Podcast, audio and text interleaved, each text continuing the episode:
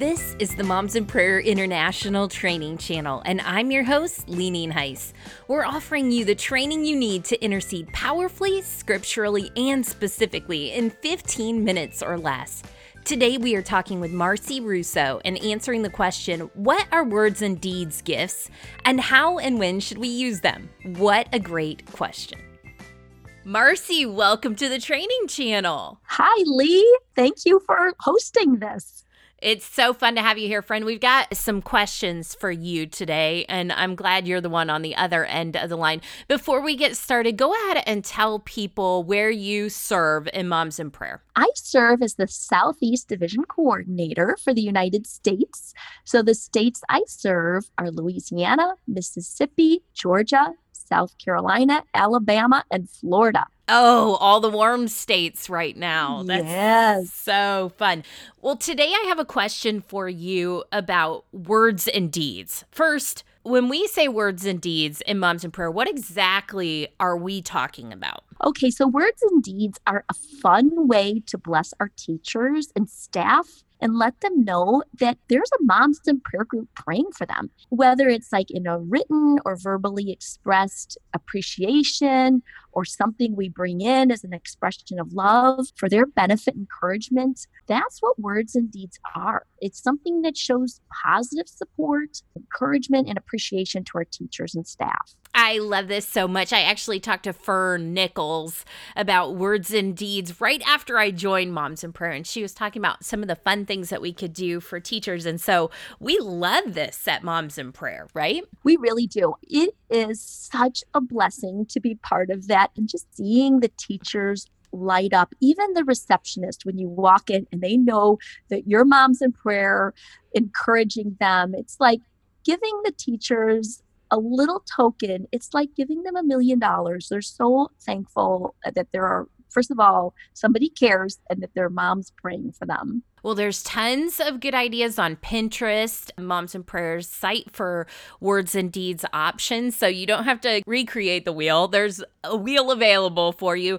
But Marcy, there are some things that we want to keep in mind when we start doing this in our schools. And Moms and Prayer has spelled out some regulations that just help protect you as a Moms and Prayer group and our ministry. Absolutely. And there's some guidelines right in the booklet. It's just a short little guidelines, but we want to expound on that a bit in this training podcast. First of all, keep in mind that prayer is your first priority. So, moms come to your Moms in Prayer group not because they want to be busy baking cookies and bringing things in all the time. They are desperate and they want to pray for their children and their school. So, keep that in mind. But, you know, as we meet and our hearts grow in prayer, for our love expands for our teachers and our school, that is the time out of that overflow that we seek to bless our teachers and encourage them in tangible ways. We wait until our group is established before we start introducing and praying about what we're going to do for words and deeds because we want it to come from the overflow of love birthed in our heart through prayer.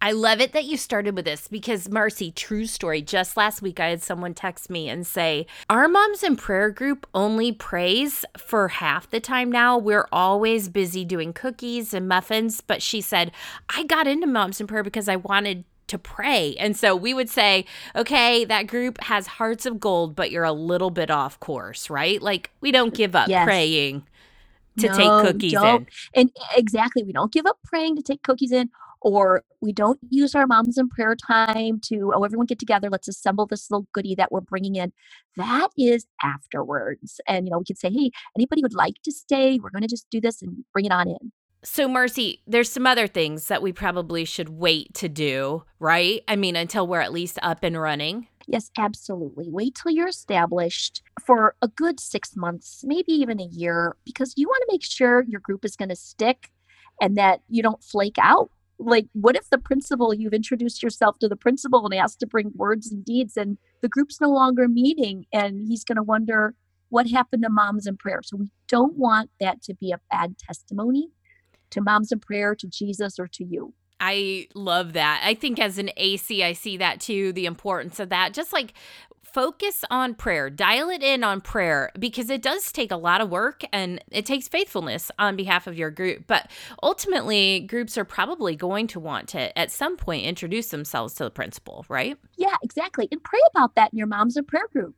When that time is going to be right to reveal your group to the principal. And when that is, make an appointment bring another of the moms of prayer moms with you so there's two of you and you just sit down with the principal introduce yourself say something positive what you're thankful for about his or her leadership how you value that and let them know that you're moms in prayer and that you meet weekly to cover the school and the teachers and the students in prayer and then after we're started and going and with our principal's blessing, we can start words and deeds, right? Right. While you're there, then you ask them if there's sometimes, a few times a year, we might give a blessing or encouragement to the teachers and bring some treat in or something. Is that okay? And he or she will say yes or no. If they say yes, say, wonderful. Would you give us the name of the contact we can verify the date with and where to bring it and go from there and you follow up. If they say no, we don't feel comfortable with that, you say thank you, I understand. If there can be a time where the teachers need some encouragement in the future, please don't hesitate to call us. And, you know, maybe leave them a Moms in Prayer brochure with your name and phone number signed on it so that they could have it and look over it. Yep, I think that's great. And so, are there any guardrails there after we get permission from the principal, like certain things we should do or shouldn't do when we're doing words and deeds? Yes. In our public schools, we do not evangelize. We are not putting scripture verses on notes or goodies or references to the true meaning of Christian holidays. Our purpose in Moms and Prayer groups is to pray.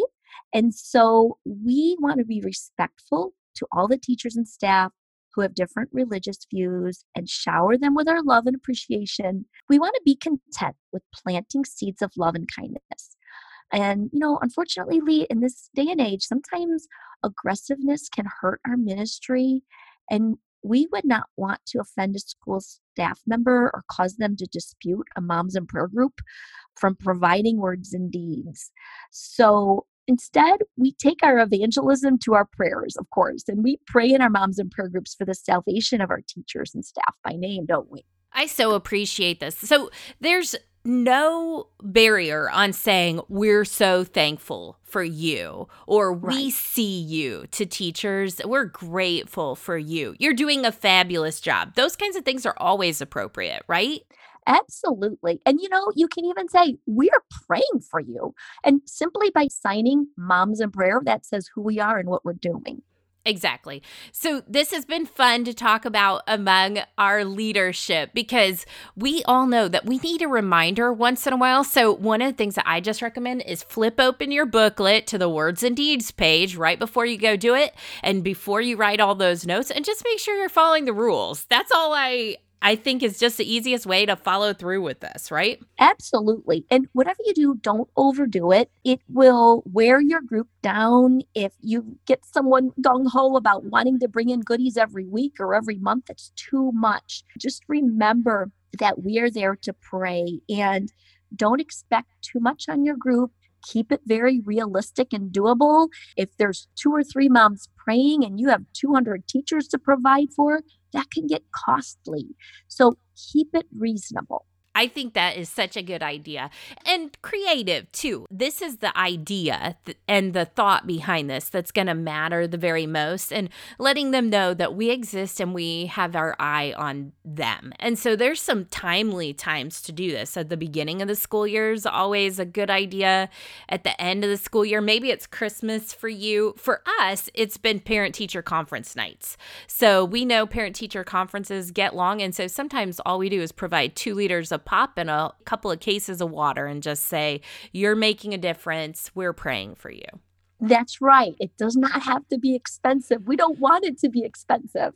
And so, yeah, be creative. It could be a bowl of candy with a sign on there. We're so thankful for you. You know, love moms in prayer. It could be anything. You could be creative with your group on that. So, Mars, what are some considerations a group leader should keep in mind for the health and strength of her group and her school? Well, first of all, pray with your ladies about what you might do with your moms in prayer time for your words and deeds. We talked about choosing the affordable means, keep it realistic, not so time consuming of something you got to put together.